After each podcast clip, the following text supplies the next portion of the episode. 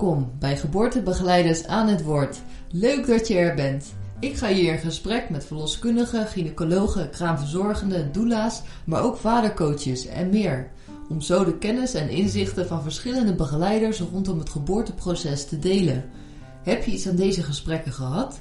Steun dit initiatief door te delen, liken of een reactie achter te laten. Meer interviews vind je op geboortebegeleidersaanhetwoord.nl. Ik ben Sabine van Onselen, jouw host tijdens de interviews.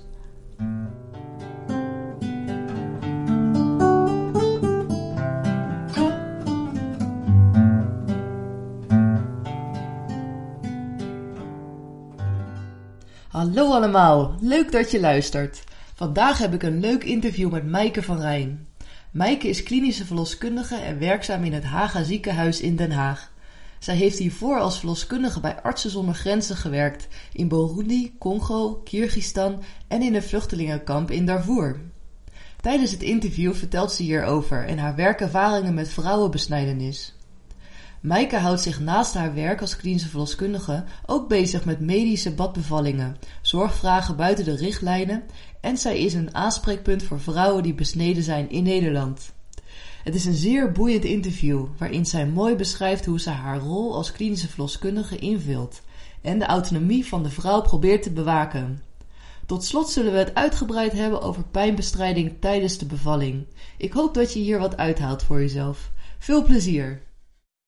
Welkom weer bij een nieuwe aflevering van Geboortebegeleiders aan het Woord. Ik zit vandaag met Maaike van Rijn aan tafel in Den Haag. Hallo Maaike, welkom op de podcast. Hallo. je bent een klinische verloskundige in het Haga ziekenhuis in Den Haag. Ja. Maar daarvoor heb je allerlei andere dingen gedaan en uh, ook heel boeiend, vooral buitenlandse ervaringen.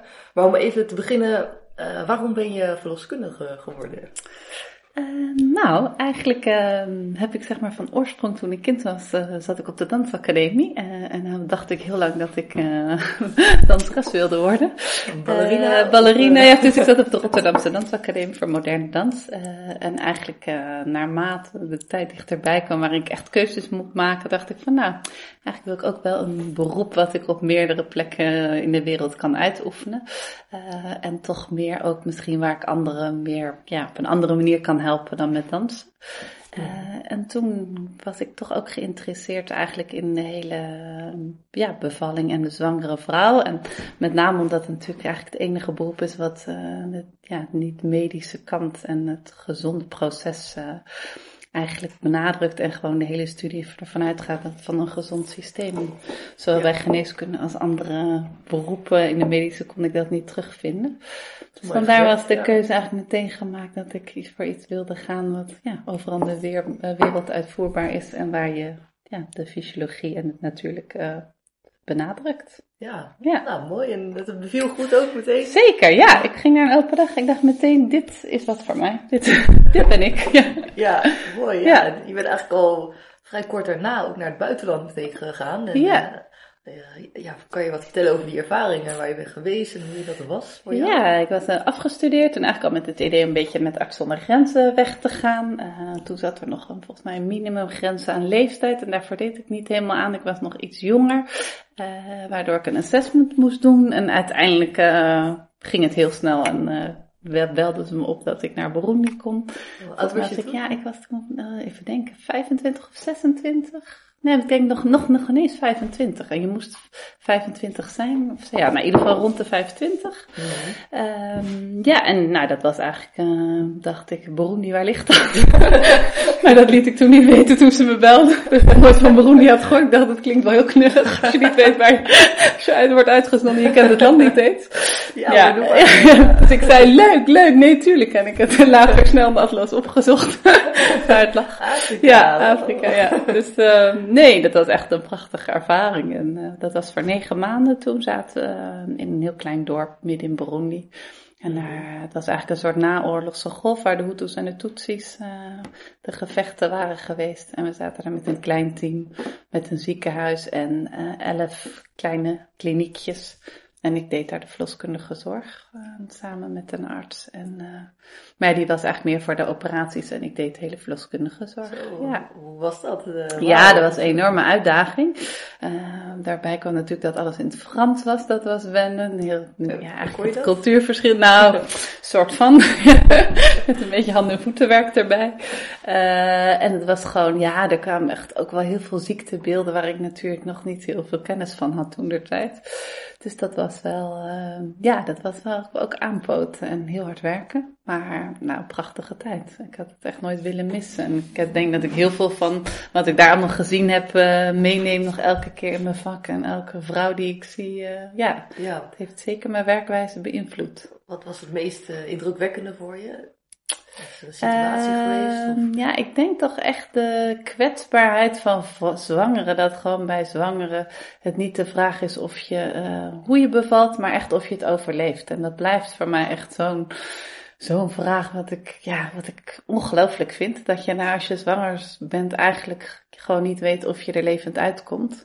Uh, en dat is iets wat we hier helemaal niet realiseren of helemaal nooit bij stilstaan. En met al onze wensen over bevalling, dat het nooit gaat over dat je denkt dat je het niet overleeft. Ja, dat vind ik dat dat zo speelt en dat elke vrouw zich daar bewust van is en dat je zoveel vrouwen hoort die gewoon ja, het leven hebben gelaten tijdens, het, uh, tijdens de bevalling. Dat blijft voor mij echt. Uh, er waren ja. heel veel vrouwen overleden ook tijdens de. Ja, veel vrouwen die, ja, hoorde je vaak dat vrouwen overleden waren tijdens de bevalling of dat kinderen, dat ze te laat het ziekenhuis bereikten met kinderen die overleden waren ook seksueel misbruik. Ja, er waren echt wel, uh, ja, was veel aan de hand. Het was, een hele, het was ook echt een hele arme groep vrouwen. Dus weinig opleiding. Ze wisten niet wanneer ze naar het ziekenhuis moesten komen. En uh, ja, ja. een hele kwetsbare groep. Ja, ja, daarna ben je naar Darfur geweest. Ja. Ook uh, 1, 2 jaar? Ook uh, nee, dat was acht maanden uiteindelijk. En toen werden we geëvacueerd omdat het te gevaarlijk werd. Ja. En uh, ja, werden we vluchtelingenkamp. Ja, in een vluchtelingenkamp met 700 uh, vluchtelingen. Um, en waar ik dan ook echt de vrouwen, eigenlijk de vrouwenzorg deed. En daar was eigenlijk 99% besneden. Dus dat was het hele grote probleem dat al die vrouwen besneden waren. Waardoor ze ook heel veel problemen hadden om te bevallen. Um, dus dat was ook toen ook echt een onderwerp voor mij waar ik uh, ja, nu veel ervaring in had, maar wat toen ook wel uh, ja. lastig was van hoe je daarmee omgaat. Ja, want dan is er dan eerder een operatie wat aan bod komt, of een keizersnede? Of hoe... Nou, sowieso moesten alle vrouwen wel op een bepaalde manier, uh, moest die besnijdenis omdaan gedaan worden om, uh, om te kunnen bevallen. En dan was het natuurlijk ook weer de vraag, ja, van hoe reconstrueer je dat? En um, ja, om discussie aan te gaan natuurlijk of ze het niet bij hun eigen kinderen zouden doen. En ja, het was dus soms, ja. dan kochten ze een scheermesje op de markt en probeerden ze het zelf, wat dan helemaal ging infecteren. En waarin vrouwen, heel veel vrouwen ziek werden of overleden door de infectie van, uh, dat ze zelf dat soort dingen toe ja. deden. Dus ja. Hoe, hoe ging je daarmee om? Uh, ja, nou dat was... Zoveel, ja, onrecht lijkt mij. Ja. Uh, en pijn en lijden. En... Ja, en dan natuurlijk ook daarbij nog de oorlogssetting. En daar was het echt heel erg, omdat het zo'n groot vluchtelingenkamp was en vrouwen waren echt soort van heel zo bewust van, nou, vandaag leef ik nog, of vandaag is vandaag en morgen is morgen. En dat is ook weer een stukje relativeringsvermogen, wat ik nu nog steeds in mijn werk heb. Dat vrouwen daar gewoon zo met de dag leefden en zo konden loslaten van ik zit in dit kamp en ik kijk per dag wat er met me gebeurt en hoe het gaat en of we hier in dit kamp kunnen blijven. En ja, dat is gewoon een hele andere mindsetting dan vrouwen, dan, ja, dan, dan de heers. Ja, ja. ja, en beide hoor, beide hebben de vrouwen dezelfde ook soort angsten. En zeker is het niet dat de een erger is of minder erg, maar het zijn gewoon hele andere mechanismen om vrouwen vervangen die zwanger zijn om te overleven of voor te bereiden. Of, ja. ja. Had je daar ook wel eens gesprekken over de besnijdenis met vrouwen? Of was het echt puur het medische en hun helpen en uh, verder het aan hun laten, zeg maar, de, ja, de gedachtegangen over besnijdenis? Of... Nee, we hadden ook echt gesprekken met uh, traditionele voetvrouwen, met grootmoeders. We probeerden daar wel te kijken van wat de beweegredenen waren. En uh, daar waren zeker gesprekken in. Maar ja, dan ging het nog bijna meer om lokale mensen op te leiden dan dat jij als Westeling komt en zegt, nou dit is niet goed waar je mee bezig bent. Dus het was natuurlijk ook meer van welke manier of hoe kan je daaraan bijdragen. Uh, en maak je eigenlijk mensen bewust ervan dat ook als jij weggaat, um, dat het soort verder gaat en dat mensen ermee aan de slag kunnen. Ja, ja. Het was meer het in gang brengen dan, ja. En ja, dat soort want is het voornamelijk dan ook door de vrouwen zelf die dat in stand houden? Of hoe, zit dat precies? Nou, dat is gedeeltelijk. Dat is niet, in principe is het ook verboden zelf in het land zelf. Uh, maar er zit altijd nog wel een groepering die heel sterk is. En vaak zijn het wel de vrouwen. En wat we ook met de bevalling vaak zagen was dat mannen het vreselijk vonden. Uh, en alleen maar vroegen aan mij om hoe we het konden ondaan maken. Of dat het op een betere manier komt. Dat het voor mannen ook vreselijk is als hun vrouw besneden is. Um, dus dat komt zeker van de vrouwen uit. Maar ja, er waren ook wel al mensen die erover na aan het denken waren. En het is ook een wereld waar gewoon niet heel veel eh, openheid over was. Dus het was wel lastig om je vinger op te leggen hoe het precies zat. En zeker daarbij nog natuurlijk in een oorlogssetting waarin andere dingen ook een rol spelen. En dat natuurlijk minder in dat opzicht relevant waren dan vrouwen die, ja, die echt vluchten voor hun leven.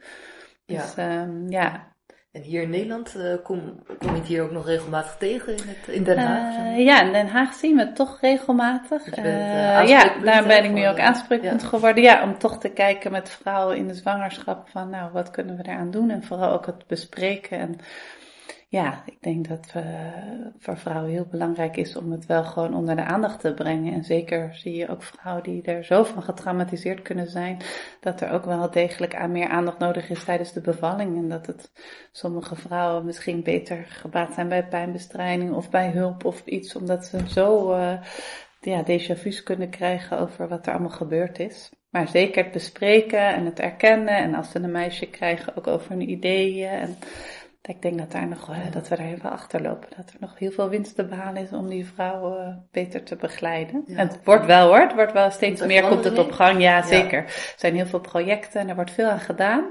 Maar ik denk daadwerkelijk in de praktijk, in de ziekenhuizen zelf, dat het toch altijd een beetje spannend en dat we daar nog weinig affiniteit mee hebben. Dus, ja, om daar mee te gaan. Mee om te gaan, ja. ja. Maar wel ontzettend belangrijk, ja. Zeker, ja. En ja, uh, je bent, uh, komt uit de eerste lijn uh, ja. in feite. En je bent, je hebt, nou ja, je hebt, daarna ben je ook trouwens nog naar Kazachstan of India ja, geweest. Kyrgyzstan, Kyrgyzstan, ja. ja. ja. ja. Kyrgyzstan, ja. ook nog een hele ervaring inderdaad. Dat was weer als, ook als verloskundige? Nee, dat was echt om trainingen te geven. Ja, ja heb ik training gegeven aan verloskundigen in opleidingen. Ja. ja, mooi. En dan ook nog naar Congo in uh, Brazzaville. Ja, bij de Pygmeeën. Dat was ook een ja, heel mooi. Midden in het oerwoud was dat bij de Pygmeeën. Uh, project om ook uh, ja, verloskundigen daar te trainen in de, de basis van ja, de bevalling en wat er allemaal mis kan gaan en complicaties. Ja, daar heb ik wel heel wat in ervaren inderdaad. En dan ja, lijkt me een heel, heel spannende loopbaan tot zover. En, en dan terug naar, naar Nederland. Ja. Hoe was die overgang voor jou? Eh, en ja, dat was wel... Uh, ja, nou was ook wel. Want mijn hart ligt echt op meerdere plekken tegelijk. ligt zeker in Afrika. Maar nee, ik denk in Nederland dat er ook heel veel... Uh, dat we een heel mooi verloskundig systeem hebben. en dat zeker mijn hart dat ligt bij de, de, ja, het recht hier dat je kan thuis bevallen. En dat er bovendien hier ook genoeg dingen zijn waaraan gewerkt kan worden om de verloskundige zorg te verbeteren. Dus ik voelde eigenlijk zodra ik in Nederland was ook wel weer een enorme roeping om hier eh, aan het werk te gaan en hier te kijken hoe we de vrouw zo best mogelijk kunnen helpen. En, nou ja, dat is ook wel de reden waarom ik in het begin natuurlijk veel thuisbevalling heb gedaan en in de eerste lijn gewerkt. En daar lag ook mhm. zeker mijn hart.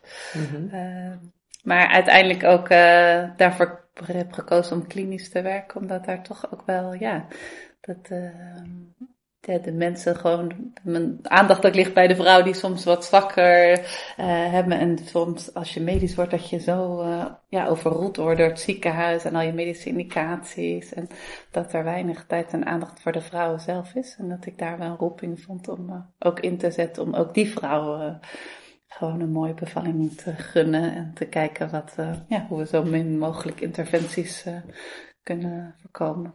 Ja, en dus het is niet zozeer inderdaad wat jij zelf het leukst vond. Daar, dat, dat was zeg maar ja, wat je in de eerste lijn gebleven. Dus het was echt dat je zoiets van, nou ik kan veel meer betekenen in, een, in het ziekenhuis inderdaad met, met vrouwen. En wat is jouw uh, insteek? Uh, je had al een mooie quote naar me toegestuurd uh, vandaag. Oh ja, ja. ja ik als, hoe ging die ook weer?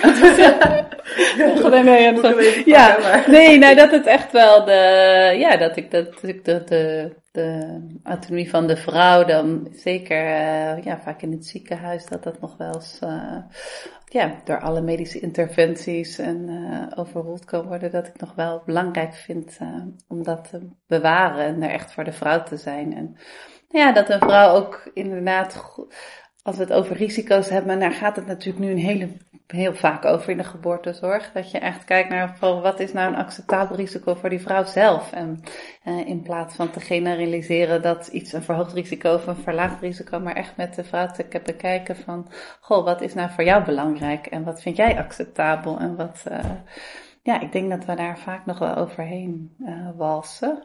En heel erg ons gevoel zelf denken van wat wij belangrijk vinden uh, op een vrouw.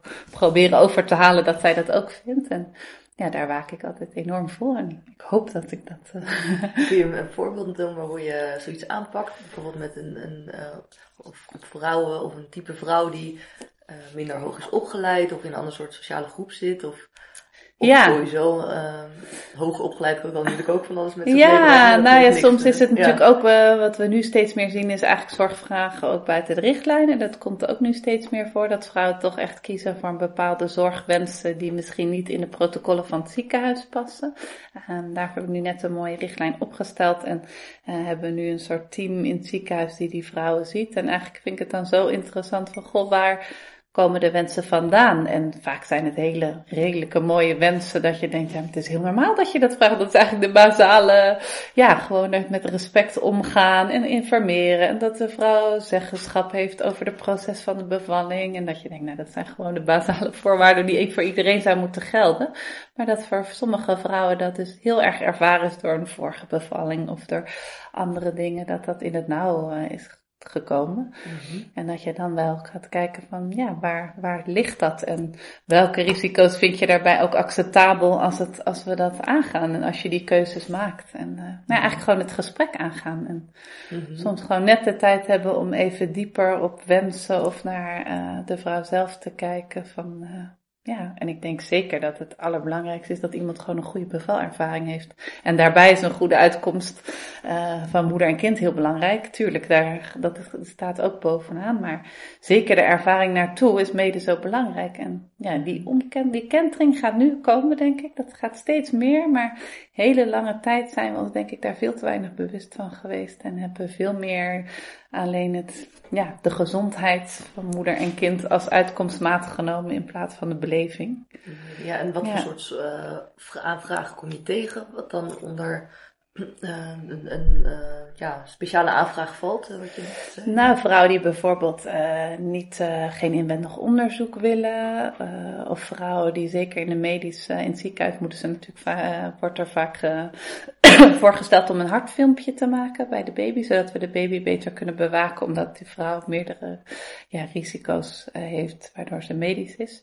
Uh, dus vrouwen die dat willen of die in bad willen bevallen. Of, uh, ja, het zijn echt heel uiteenlopende, uiteenlopende ja. vragen. Ja, maar badbevalling lijkt nu ook op te komen. Dat is, ik hoor het meer, laat ik ja. zeggen. Ik weet niet of daar ja goede, als ik dat goed uh, kan peilen. Maar ja. Dat, uh, wat, ja, wat, vertel, kun je daar wat over vertellen? Kan het, is dat ook mogelijk in het ziekenhuis? Ja, nou we zijn nu uh, ja, heel bezig. Ehm, hebben nu dat we waarschijnlijk banden hebben die in het water komen. Die hebben, die hebben we nu besteld. En daarmee zouden het eerste ziekenhuis in de regio zijn die, die, uh, waardoor vrouwen gewoon überhaupt al zich kunnen bewegen tijdens een bevalling. Nou, wat is belangrijker voor een vrouw dan gewoon vrij te bewegen? Ik denk dat echt een essentieel primair iets is om goed te bevallen. Dus het is eigenlijk, denk dat we over twintig jaar echt denken, hoe hebben we ooit een vrouw aan de draad in bed kunnen leggen? Ongelooflijk. Maar goed, zo is het helaas nog wel. Uh, dus ik ben blij dat we die uh, draadloos, uh, draadloze banden hebben. En dan kunnen we de moeder en het kind blijven registreren. Dus draadloze banden, dus als bijvoorbeeld, bij wat voor situaties? nou, als een kind bijvoorbeeld gemonitord moet worden. Het is eigenlijk de monitor van de hartslag van de baby. En dat zou je dan kunnen doen in waar normaal zit er een stekkertje in stopcontact aan. en ligt de vrouw op bed met dat draadje aan het stopcontact. En dan zijn die draden op je buik, maar er zijn draadloos, dan kan je ermee onder de douche. Je kan lopen, je kan in bad, je kan op hand en knieën, je kan eigenlijk alle houdingen aannemen. Uh, en blijft die registratie mogelijk. Dus ook in bad. Is, uh, ja, bewegen is enorm belangrijk. Ja, enorm. In ieder geval gewoon de keuze vrij. Dat vrouwen gewoon eigenlijk, ja, pijn vaak op te vangen, is het toch echt het beste om te bewegen en niet in bed te blijven liggen. Ja. Dus dat, uh... En een badbevalling, waarom, uh, wat is wel zo goed of aan een badbevalling en waarom kiezen er veel vrouwen voor? Ja, nou het is zeer, niet zozeer dat ik enorm pro badbevalling ben. Ik denk dat iedereen bad moet bevallen. maar het is meer dat ik denk van het is eigenlijk heel gek dat we de keuze geven tussen een ruggenprik en een, uh, bij ons dan in het ziekenhuis een morfinepompje voor de pijnbestrijding. En dat een bad voor heel veel vrouwen ook een goede optie is van pijnbestrijding en dat we dat niet kunnen aanbieden. Um, met ja. nog ja, veel minder complicaties, veel beter voor de beleving van de vrouw. En, um, dus ik denk als we dat, als we gewoon een scala hebben van dingen die we moeten aanbieden, moet daar zeker een douche en een bad bij om een goede, ja. Ja, gewoon Ja. die tussenstapjes Ja, hè, precies, meteen ja. naar de grote middelen. Ja, precies, ja, ja. En of een vrouw er dan alleen tijdens de ontsluiting of wil in bevallen of, ja, dat is gewoon helemaal per persoon verschillend. Ja, Maar in ieder geval moet een mogelijkheid en een keuze er zijn. eh, ja de geboortecentrums heb je vaak wel, hè, een bad eh, tegenwoordig. vrouwen. Wij hebben ook een bad. Wij hebben vier, eh, drie ja. verloskamers met een enorm bad. Ja, dus dat is, dat, we hebben eigenlijk alle faciliteiten al. Oh, maar het ligt dus vaak echt dat, ja, aan de bewaking van moeder en kind. En welke ja, aannames zijn er vaak rond een badbevalling die niet kloppen? Dat je wel eens gehoord. Ehm, ja, welke aannames hoor je eigenlijk? Ik even bedenken wat Kan of eh, ja, zijn, ja, ik zit te bedenken wat voor aannames... eh, Of eh, op een ander ja, dat gebied. het vies is of dingen. Nee, ik heb geen idee. Ja, ik denk dat het een hele mooie manier is, maar dat het een dat je heel erg, dat het fijn is dat je natuurlijk gewoon makkelijk van houdingen kan verregelen, dat je de zwaartekracht gewoon wat minder hebt en een continue warmte. Eh, maar ik zijn ook heel veel vrouwen die er niet aan moeten denken. En, eh, ik weet Nee. nog dat ik ging bevallen. Ik dacht, oh, ik moet er niet aan denken om naar bad te liggen. Hoe iemand? Dus, dus het is enorm persoonlijk. Dus nee, ik heb er helemaal geen oordeel voor. Maar ik vind wel iets Ja. dat het is iets wat tot de mogelijkheden moet behoren. En, Ja, dat we ons zeker moeten inzetten om een vrouw die keuze te geven. ja. Ja, En ik weet niet tot, eh, of jij daar ook wat meer verstand van hebt, maar er wordt wel eens benoemd dat als je in een bad bevalt, eh, dan wanneer je door het geboortekanaal gaat, eh, bij, als het niet in een bad is, dan krijgen baby's eh, ja, wat, wat poep en wat vaginaal slijm mee, waardoor ze dus het immuunsysteem, een betere opbouw voor het immuunsysteem hebben, zeg maar, doordat zij daar bepaalde bacteriën binnenkrijgen. En wanneer je dat in een bad hebt, dan heb je dat veel minder. Is dat, is dat onderwerp bekend bij jou? Of, eh, ja ik weet dat het speelt. Ik wist niet dat dat in een bad minder was. Ik denk dat het gewoon de hele combinatie, persoonlijk hoor, denk ik dat het gewoon heel belangrijk is dat je vaginaal bevalt. En sowieso komt het natuurlijk, dat heb je bij een bad ook, eh, komt het kindje dan eh, via de vagina naar buiten. Dus dan heb je sowieso wel die passage. Ehm, en ik denk Mhm. dat het gewoon de combinatie is dat het niet met een keizersnede, en dan heb je het natuurlijk helemaal niet. En dan heb je ook niet die longontplooiing en die druk van de longen. Dus ik Oh, zie het meer als een heel pakket, zeg maar. Ik denk Ja. dat gewoon natuurlijk de hele natuurlijke manier van bevallen, dat en zowel de flora, maar ook gewoon de hele long, eh, eigenlijk een ontplooien van de longen. Dus dat Ja. het meer als algeheel eh, pakket is dan dat het speciaal water zou zijn. Maar Ja, ik moet zeggen dat het ook niet helemaal, eh, dat Nee, ik er het fijne vanaf weet. Ja, een vrij nieuw Ja. gebied ook. hè? Ja, ik weet dat ze er wel mee Ja. bezig zijn hoor, inderdaad. Van, eh, ja, Inderdaad, Ja. een uh, ja, microburfing. ja, precies, eh. ja. En uh, nou goed, een, een, een stuitbevalling en een uh, bevalling, zeg maar vaginale bevalling. Hoe, hoe, kijk jij daar zelf tegenaan? Is dat daar vaak ook nog wel... Uh, het blijven, ja, er zijn veel risico's uh, rond een stuitbevalling als je vaginaal wil bevallen. Ja. Wat is jouw dat? Uh, nou, ik denk dat het allerbelangrijkste is dat je een, hulp, een hulpverlener hebt die ook bekwaam is in de stuitbevalling zelf. En dat daar nog heel veel verschil ook tussen zit. Dus dat het wel heel belangrijk is dat je iemand die hebt die zich ook veilig voelt. Uh, en die ook het vertrouwen heeft dat het in het proces. En ik denk dat het, ja, dat is natuurlijk heel lastig als zwangervrouw, dat je dat niet altijd weet, maar dat het nog wel een grote invloed heeft op de uitkomstmaat of het überhaupt lukt. En soms wordt dan wel gezegd van, nou tuurlijk, je moet het gewoon proberen, maar dan in één keer bij vijf centimeter wordt iedereen een beetje zenuwachtig en dan heeft dat effect op kan het effect hebben. Ja, of ook effect dat je denkt van, nou, het gaat toch niet snel genoeg. Dus ik denk het allerbelangrijkste is dat je wel mensen hebt die echt bekwaam zijn. Uh, en die gewoon de feeling wel met het vak hebben en daar, uh, dus als je die mensen vindt en daar op de goede plek zit, dan denk ik zeker dat het een hele mooie manier is om te bevallen. En zeker als je al een keer eerder gebaard hebt uh, en dat ook gewoon goed is gegaan. Uh, ja, ja, het is niet, uh, is het moeilijker? Of? Ja, er zitten wel meer risico's aan. Dus ik denk dat het heel goed is om met die mevrouw weer te bespreken van, goh, wat zijn beide risico's? En wat zijn voor jou acceptabele risico's? En wat vind jij ook nog belangrijke redenen bij de bevalling. En natuurlijk, ja, aan de, andere kant heb je de keizersnede. En voor verdere, uh, mocht je dat die eerste zwangerschap zijn, dan ben je voor elke volgende zwangerschap heb je een, uh, een litteken in je baarmoeder. Wat ook weer verhoogd risico geeft voor de volgende zwangerschappen. Dus zo zijn er heel, ja, toch wel wat um, voor- en nadelen die gewoon heel goed met de vrouw besproken moet worden, denk ik. En echt moet kijken van, nou, waar ligt bij die vrouw eigenlijk van, ja, wat vindt zij belangrijk en waar ligt... Uh, wat, is, wat vindt zij acceptabele risico's voor haar bevalling? Ja, ja daar, wat dus, je net ja. over had, van jouw rol als klinische verloskundige zie je vooral het, ja, het goed informeren. Nee, ja, het echt goed, maar dan ook persoonlijk informeren. Dus niet uh, alleen maar heel veel informatie uitstorten en iemand met getallen en risico's uh, omgooien, maar echt samen met die vrouw op zoek te gaan van, goh, wat is voor jou nou fijn en wat vind jij, uh, ja, wat vind jij belangrijk? En dat is soms, ja, dat kost echt ja. tijd en een zoektocht en soms weet je dat ook niet van tevoren en heb je ook iemand nodig die je ook meeneemt en kijkt van wat de mogelijkheden zijn en dan misschien bij jezelf pas beseft van wat je belangrijk vindt eigenlijk. En dat, dat je mhm. dat ook van tevoren niet weet. Dus ik denk dat het meer die, dat ik, ja, elke keus, maar dat het wel een goed afgewogen keus moet zijn. En dat het ook goed, vrouw goed geïnformeerd moeten zijn. Um, maar zeker, ja. zeker ben ik wel voor. Uh, ja, dat is zeg maar nummer één rol zie je als, als verloskundige. Als je dat zou kunnen vergelijken met een eerste lijstverloskundige. Dat is weer een uh, heel ander weer een andere insteek. Ja, maar die maakt het ook mee hoor. Die heeft natuurlijk ook steeds meer. Maar ik denk wel dat wij natuurlijk daar meer mee te maken hebben. En dat wij ook natuurlijk veel met veel verschillende disciplines samenwerken. We hebben een overdag met de gynaecoloog in de middag. We werken met kinderartsen, met anesthesisten.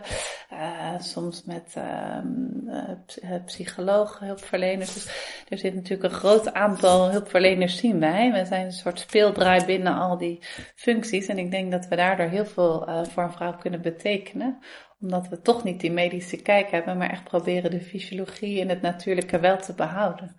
Dus ik denk dat dat een enorm voordeel is. En um, dat het ook echt leuk is om met een gynaecoloog of met een arts in opleiding echt het gesprek aan te gaan van maar goh, waar, waarom denk jij dat het anders is? Of waarom, hoe zouden we die vrouw kunnen helpen? En wij werken dan samen met een arts en uh, een klinisch verloskundige op de afdeling, een arts in opleiding. En dat werkt heel goed, want ja, wij hebben heel veel ervaring, we hebben heel veel bevallingen gedaan als verloskundige, we hebben veel houdingen, baarkruk. Uh, en zij hebben meer kennis over echt het stukje medicijnen, uh, wanneer een, een ziektebeeld zodanig dat het echt, ja, dat het wel behandeld moet worden. Dus het is eigenlijk heel aanvullend en we hebben een heel goed, goede sfeer en dat is heel leuk. Dat is echt een aanvulling denk ik voor de vrouw dat, uh, ja, ja, ja dat is, ja, ik denk, ja, de zwanger staat echt wel centraal, dat stuk. Ja, dus dat is wel mooi. ja. Heb je nog een uitdaging voor jezelf in, de, ja, in je vak? Er zijn er stukken die je... Oh, genoeg. Te veel. te veel uitdaging.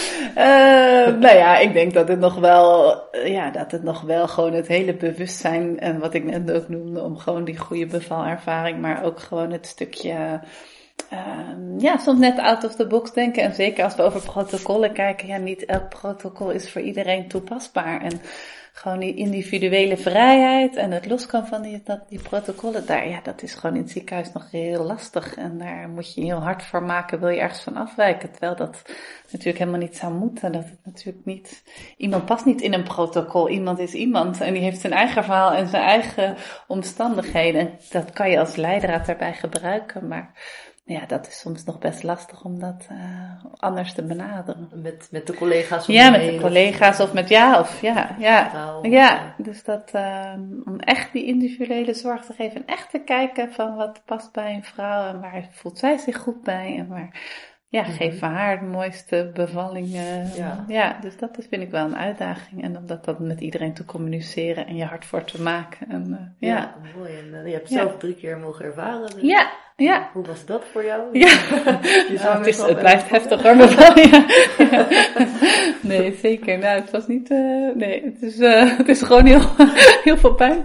Maar nee, ik vond het prachtig. Ja, ik ben heel blij. Ja, Heel, Twee keer heel thuis fijn, maar heel mogen- grappig. Ja, nee, zeker. Ik ben heel, heel, ja, heel bijzonder dat ik het mogen ervaren. En eh, denk er ook nog vaak aan terug.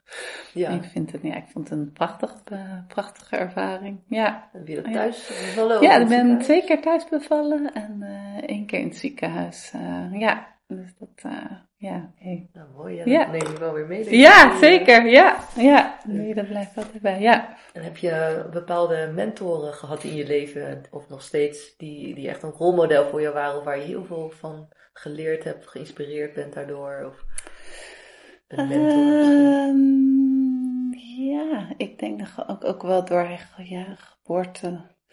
Zeker ook wel mijn opleiding heb ik wel eh, natuurlijk. Ik kan me nog wel twee, verlos, of twee ehm, vrouwen herinneren die dan de fysiologie van de baring bij ons eh, leerden. En nou ja, gewoon eigenlijk het hele mooie van het vak. En eh, dat ik daar toen wel heel warm van liep. Hoe zij vertelde hoe zij dan naar vrouwen toe gingen. Het hele, ja, hoe ze het helemaal aanpakten. En je hebt nog de Franse Michel Audin, de Franse gynaecoloog. Ja, daar heb- lees ik ook wel veel boeken van. En ik vind hem ook altijd heel inspirerend. Hormonen, Dus, eh, oxytocine. ja, en sowieso van Ja, alles. Alles. ja, ja, ik Ja. vind hem ook altijd wel heel mooi hoe die eh, dingen benadert. En ja, heel veel hoor. Genoeg eh, mensen in de geboortezorg die elk weer op zichzelf gewoon mooie elementen heeft. Dus dat op zich leren we, ja, denk ik echt enorm van elkaar. En kijk ik heel goed om me heen en zijn er, ja, genoeg mensen die me inspireren. Ja. Is er een eh, speciale, bijzondere bevalling voor je geweest, die je ergens bijgebleven en dat ook een bepaald inzicht heeft gebracht, of de situatie in je, in tot nu toe in je carrière? Ja. Ehm, specifiek. Ja, er zijn echt zoveel bijzondere af, ja, verhalen. Even te denken. Misschien moeten we heel even stoppen. Even denken wat er dan. Ehm, nou, sowieso ehm, heb ik nog wel hele goede herinneringen aan de tijd dat ik in de eerste lijn werkte en thuisbevallingen deed. En zo weet ik nog wel één keer dat ik toen in de Schilderswijk ehm, een bevalling had eh, en het allemaal best spannend vond en net afgestudeerd was en net mijn rijbewijs had. Eh, en dat ik toen midden in de nacht werd gebeld. En ehm eh, ergens in een klein partiekje binnenkwam en een hele familie zat daar met allemaal eten. En die vrouw die zat even midden in de kamer. En die was helemaal omringd door allerlei familie en vrouwen en iedereen. Het was een soort één groot festijn. Ik dacht, hoe kan die vrouw hier godsnaam bevallen en wat is mijn plek en hoe, hoe moet ik me hier verhouden tot iedereen? Eh, maar cultuur was dat? ja, het waren een soort van Hindoestaanse mensen. eh, Oké. ja, Ja. was het erbij. Eh, maar dat, dat uiteindelijk was het heel mooi om die vrouw gewoon in de kracht te zien. En hoe zij opgenomen werd door haar familie en vrienden. En uiteindelijk was ik een, ja, kon ik eigenlijk gewoon in een hoekje gaan zitten en mijn spulletjes klaarzetten. En eh, ja, dat ze toen ze uiteindelijk heel mooi beviel. En eh, daarna nog aan ta- tafel en werden er pannen pap gemaakt. En die vrouw, eh, dat ik dacht, oh wat een rijkdom ook voor die vrouw. Die had volgens mij ook echt zo'n boost van al die vriendinnen en moeders en oma's en iedereen die er om haar heen Allemaal waren. vrouwen wel, ja, vrouwen. waren allemaal vrouwen. Allemaal ja, vrouwen, en ja. het was zo mooi om te zien dat je echt een soort, alsof ze een soort iets overwonnen had. En ook ergens behoorde tot in één keer de andere vrouwen. ja, die de, ja, een soort inleiding was. Het was echt, ja, soms ben je dan zo gelukkig dat je daar deel van uitmaakt of dat je zoiets mag zien. En ik denk Ja. ook het mooie van onze beroep is zeker als vrouw zonder pijnstilling of bevallen, dat je zo'n echt een oerkracht van een vrouw ziet en zo iemand in zijn wezenlijke zijn. En dat dat momenten zijn die je eigenlijk nooit van iemand ziet en nooit niet zo vaak tegenkomt in deze maatschappij waar iedereen heel voorbehouden is. En, eh, ja, en dat dat zo mooi is dat bij bevallen, dat je dat allemaal los moet laten en echt moet laten, ja, zijn eigenlijk wie je bent. En dan, eh, Ja. ja, dat je daarbij mag zijn en daar deel van uit kan maken. En vooral dan echt individueel te kijken naar vrouwen van, nou, waar help ik jou nou het best mee? En bij de een is dat door elke wee iets te zeggen en te helpen dat het kan. En bij de ander is om stil in een hoekje te gaan zitten en eigenlijk gewoon alleen maar aanwezig te zijn. En ja, dat je er bent. Maar Dat voel je aan. eh, ja, dat zegt denk ik ook wel ja, de ervaring en misschien ook een beetje de, nou ja, ook je persoon, waarom je verloskunde bent gaan doen. Maar Ja. ik vind dat wel echt iets moois, dat het, ja, dat stukje begeleiden, dat dat zo belangrijk is. En dat aanvoelen en dat, eh, ja. ja, Als je maar een billboard hè, langs de weg, eh, je rijdt met de auto, je zou één zin, woord, maakt niet uit, iets daarop mogen zetten op dat billboard waar dus heel veel vrouwen langs rijden en dat zien. Wat zou je willen meegeven? Wat zou je op dat billboard willen plaatsen? En dan vrouwen die zwanger zijn of die... Ja, zwangere uh, vrouwen of partners of ja, rondom ja. het geboorteproces. Zeg ja. dat, wat zou je willen meegeven aan ja, Misschien wel echt de empowerment van gewoon het, ja, de echte kracht van de vrouw. Dus echt de empowerment om vrouwen, ja, dat je laat daarin kan zijn wie je bent. En dat uh, daarin toe te laten. En dat voor jezelf ook, uh, ja, daar ook voor jezelf in te mogen zijn en te vragen. En daarin je weg te zoeken. En daarin ook misschien inderdaad de hulp van een verloskundige of een doula of wie dan ook.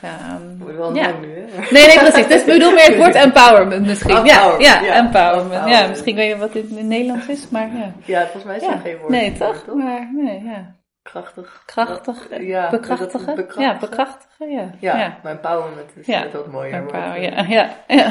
Ja, mooi. Dan ben ik even helemaal kwijt wat ik nou wilde vragen. uh. En vertrouwen, dat, twee woorden dan ook nog wel. Vertrouwen vind ik ook echt wel belangrijk. Ja, echt het vertrouwen in jezelf en ja, je kindje. En ja, dat dat ook is, denk ik, met vertrouwen kom je een heel stuk bij bevallen. Ja, ja. ja. Dat, dat, uh, dat dat eigenlijk samen gaat dan als het ware. Ja. Ja, het vertrouwen denk ik ook echt in je lichaam en wat je kan. En daarbij misschien de empowerment. Maar ik denk als je die combinatie hebt. Ja. ja. En hoe kijk je tegen pijnstilling aan? Is dat, uh, als, je, als je het nu over ja. empowerment hebt? Ja. Dat... Um, nou ja, ik moet zeggen dat het, uh, dat natuurlijk redelijk veel voorkomt in het ziekenhuis. Dat de meeste indicaties van verwijzing uh, uit de eerste lijn toch wel echt steeds meer pijnstilling worden. Dus we werken er heel veel mee. Uh, en ik denk echt voor sommige vrouwen dat het ook echt daadwerkelijk uh, ook ja, echt kan helpen. En ook um, ja, dat sommige vrouwen erbij gebaat zijn.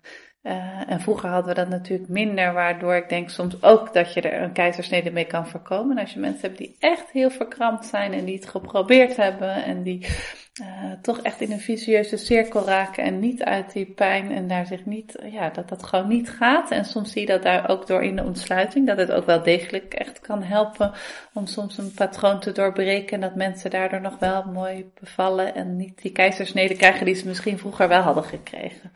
Dus ik zie het niet alleen maar negatief. Um, en het is ook natuurlijk een beetje, kijk, is natuurlijk als het bijvoorbeeld al door angst komt um, en misschien door onzekerheid, dat mensen eigenlijk bang zijn, dan is het vaak zonde dat er geen andere dingen geprobeerd zijn en dat er soms in de zwangerschap uh, nog niet over de mogelijkheden gehad hebben of besproken hebben hoe andere dingen opgelost kunnen worden. Uh, om, ja, om het wel ja, om het aan te gaan. Ja, precies. Dat is iets anders. Als het echt uit pure angst is en een soort, waardoor je een soort disconnectie van je lichaam hebt, waardoor je denkt van ik wil het allemaal niet meemaken en ik vind het allemaal eng en ja, dan wordt het de hele bevalling ook gewoon een heel ander gevoel. En dan is er ook de hele connectie met het kind tijdens de bevalling. En dat is dan een soort, voor een vrouw ook onprettig. En soms denk ik ook, als je dan pijnstilling hebt, kan het nog steeds onprettig zijn. Als iemand heel gespannen is, het allemaal heel eng vindt en zelfs dan een ruggenprik heeft, is het nog niet, is het nog niet om te genieten, zeg maar. En nog niet. Dus het gaat meer die laag onder, die onbevredigheid. En dat zie je soms met pijnstilling en niet altijd. Uh, dat vind ik de groep waarvan ik denk, ja, daar zouden we misschien ook die vrouw op een andere manier kunnen helpen. En tijdens de zwangerschap beter kunnen begeleiden. En, en als vrouw dan alsnog pijnstilling willen op een of andere reden of het niet kan, dat is wat anders. En dan heb je misschien, kijk je ook terug. Maar, mm dus, om bij voorbaat zeg maar al te kiezen voor pijnstilling terwijl je nog niet begonnen bent aan, aan het bevallingsproces? Nou, dat niet helemaal hoor. Want sommige vrouwen hebben ook echt wel een keuze waarom ze dat doen. En die hebben er ook hard aan gewerkt. En sommige vrouwen weten ook echt. En die hebben gewoon die afweging goed gemaakt. Dus dit is niet alleen maar bij voorbaat. Maar het gaat meer om als je er ook bij, ja, echt over nagedacht hebt. Um, wat de laag is, waarom. Uh, en soms is het net dat laatste stukje wat vrouwen wat echt niet meer gaat. En dan ja, kunnen vrouwen er denk ik ook soms door die ontspanning soms wel echt gebaat zijn dat het een betere uitkomst geeft. Maar zeker niet primair. Je ziet gewoon ook wel heel veel nadelen. En, uh, ja, wat, ja. zijn voor de, de nadelen? Of ja, het zijn zeg maar, welke type vrouwen kiezen voor, of type vrouwen is niet juist om te zeggen, maar wat is de reden waarom vrouwen voor een pijnstilling kiezen? Wat je zegt van ja, dat Ja, dat is heel verschillend hoor. Ik denk niet echt dat je één type vrouw hebt. Dat het echt, ja, vrouwen die bijvoorbeeld zeiden ik wil nooit pijnstilling, die uiteindelijk ook pijnstilling hebben. En je hebt vrouwen die zeggen ik wil bij, bij 1 centimeter al ruggenprik. En je hebt vrouwen die zeggen in de bevalplan ik wil absoluut geen pijnstilling. En die uiteindelijk ook nog. Dus ik denk zeker dat er geen, geen type, dat echt iedereen, ja, dat het gewoon iets is wat nu um, toch aan het groeien is. En dat het ook onderdeel is gewoon van, ja, natuurlijk het hele misschien wel in de hele uh, maatschappij heeft. Dat het gewoon een hele andere benadering is. En dat je ook vaker kiezen vrouwen ervoor om überhaupt aan het ziekenhuis te bevallen. En dan is natuurlijk ook ja, op die laatste centimeters en je ligt al in het ziekenhuis en je kan even kloppen en er is een iemand om de hoek. Dus dat je, dat gaat, verschuift ook enorm. Dan dacht je, ja, het is makkelijker in handbereik, dus dat speelt ook nog mee. Uh, soms is er niet iemand die je continu bij je blijft, dus dan, uh, en dat is helemaal geen goede reden, daar ben ik helemaal niet voor, maar het is wel soms de realiteit. Dat er gewoon te weinig persoonlijke aandacht is, of dat vrouwen dat uh, ja. ja. missen en daardoor. Ja. Dus er zijn heel veel verschillende redenen en denk ik ook heel veel verschillende beweegredenen voor vrouwen om voor pijnstilling te kiezen. Dus ik vind het heel lastig om dat, ja, om dat te generaliseren. Ik denk dat dat echt, uh, ja, dat het ook echt niet, dat sommige vrouwen uiteindelijk daardoor ook een veel betere be, uh, ervaring over de bevalling hebben. En dat vind ik dan belangrijk. Ja. Maar dat is dus vaak niet als je al primair een ruggenprik wil en heel bang bent en eigenlijk die angst houdt tijdens de bevalling. Die zijn uiteindelijk ook niet echt tevreden. En dan blijft eigenlijk dat probleem is er nog steeds. En bij een volgende bevalling zullen ze dat nog steeds hebben. Dus dat is een beetje waar ik denk van, ja. Wat je zei inderdaad, van het is de waarom, wat is de intentie. Ja, wat is de intentie, wat zit erachter. Ja, precies. Ja, ja. En ken je jezelf, ja. Nou, bijzonder, ja. Nou, ja. En, uh, heb je nog een droom wat je de komende vijf jaar zou willen verwezenlijken? Oh, ja, nou. Um, even denken, wat zou ik nog willen? nou, in ieder geval die badbevallingen. Dat, het, dat we nu de medische vrouw die met medische indicaties allemaal een bad in ieder geval kunnen aanbieden. Als pijnstilling zou ik wel. Um, ja, en ik zou echt heel graag voor de, voor de vrouwen gewoon zelf willen dat, uh, dat we toch meer naar vrouwen luisteren, uh, vrouwen serieuzer nemen. Dat we eigenlijk gewoon uh, echt meer zorg dragen voor ons handelen. En dat we toch ook nog kritischer, want ik denk dat iedereen in de geboortezorg uit passie in zijn vak zit. En ik denk dat er niemand is die het doet um, ja, zomaar. Dat het echt allemaal bevlogen mensen zijn. Elke dokter en verloskundige en iedereen doet het met een liefde en een passie. Maar dat we er gewoon vaak nog wel echt naast zitten wat wij denken dat goed is. Dat een vrouw dat toch echt anders ervaart. En ik hoop echt in die vijf jaar misschien dat we dat, ja, ook voor artsen in opleiding, maar dat we bewustwording krijgen uh, dat we beter naar vrouwen luisteren, beter echt kijken wat vrouwen nodig hebben. Mhm. En daar soms een stapje terug in moeten doen. En niet altijd dat stapje extra wat we willen doen en maar zorgen en maar doen en alles maar aanbieden. Maar gewoon. Uh, dus misschien een hele grote vraag, maar waar zit het hem dan in? Dat, dat het lastig is om naar een ander te luisteren. Dat geldt natuurlijk denk ik ook uh, ja. niet alleen in je werk. Ja, nou, ik denk bij artsen dat het ook natuurlijk wel een beetje de, de cure is. Hè? Dat artsen natuurlijk beter willen maken en gezond. En dat het natuurlijk. Uh, um, dat je heel veel wilt doen om iemand te helpen. Redder, en, redder, ja, de, de, ja, de, de cure ook echt het gezond en het beter maken. En dat dat mm -hmm. soms natuurlijk, als je een bevalling kijkt vanuit natuurlijk een natuurlijk proces, dat je soms juist een stapje achteruit moet doen. Of dat je soms ja, bewust moet zijn waarom je iets doet. En neem al aan met uh, inwendig uh, voelen.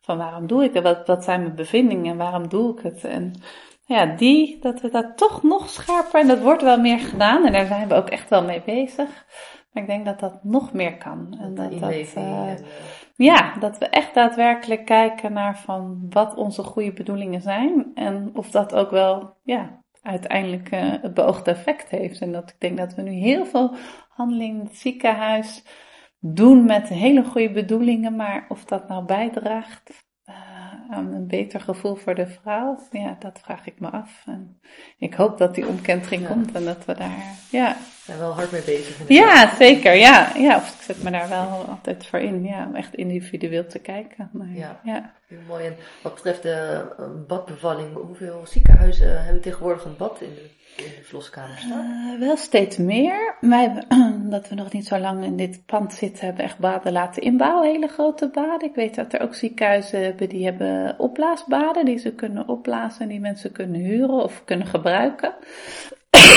dus dat komt wel steeds meer. Maar het gaat dus echt zeer vooral om de medische bevallingen. Dat, ja, dat, eh, ik weet dat in onze regio dat daar nog, geen, eh, nog niemand is. Maar in andere regio's weer wel hoor. Ja. Oh, ja. Dus, is wel, Dus eh, het is iets wel, je moet opkomend. gewoon even, ja, het is opgekomen. En ik denk zeker als je zoekt en als je dat echt belangrijk vindt, dat je wel een plek vindt. Maar Ja. het is natuurlijk gek dat elk ziekenhuis een ruggenprik heeft. maar dat je, ja, dat je moet Ja. zoeken naar een bad. Dus dat is een beetje de, Ja, de is de omgekeerde wereld, denk ik. Dat, dat, dat moet zeker ook tot de mogelijkheden behoren voor iedereen. Dat- Ja, Ja. ja. nou mooi. Nou, we hebben heel veel besproken. Ja, Eh, is er nog iets wat, eh, wat we nog niet hebben benoemd of wat je zou graag nog willen delen? nou nee. Ja, Heel volgens mij, eh, ja. Gezegd. Ja, ja. Ik denk dat we alles wel ja, benoemd hebben. Oké, nou, hartstikke bedankt. Ja, graag gedaan. Oké.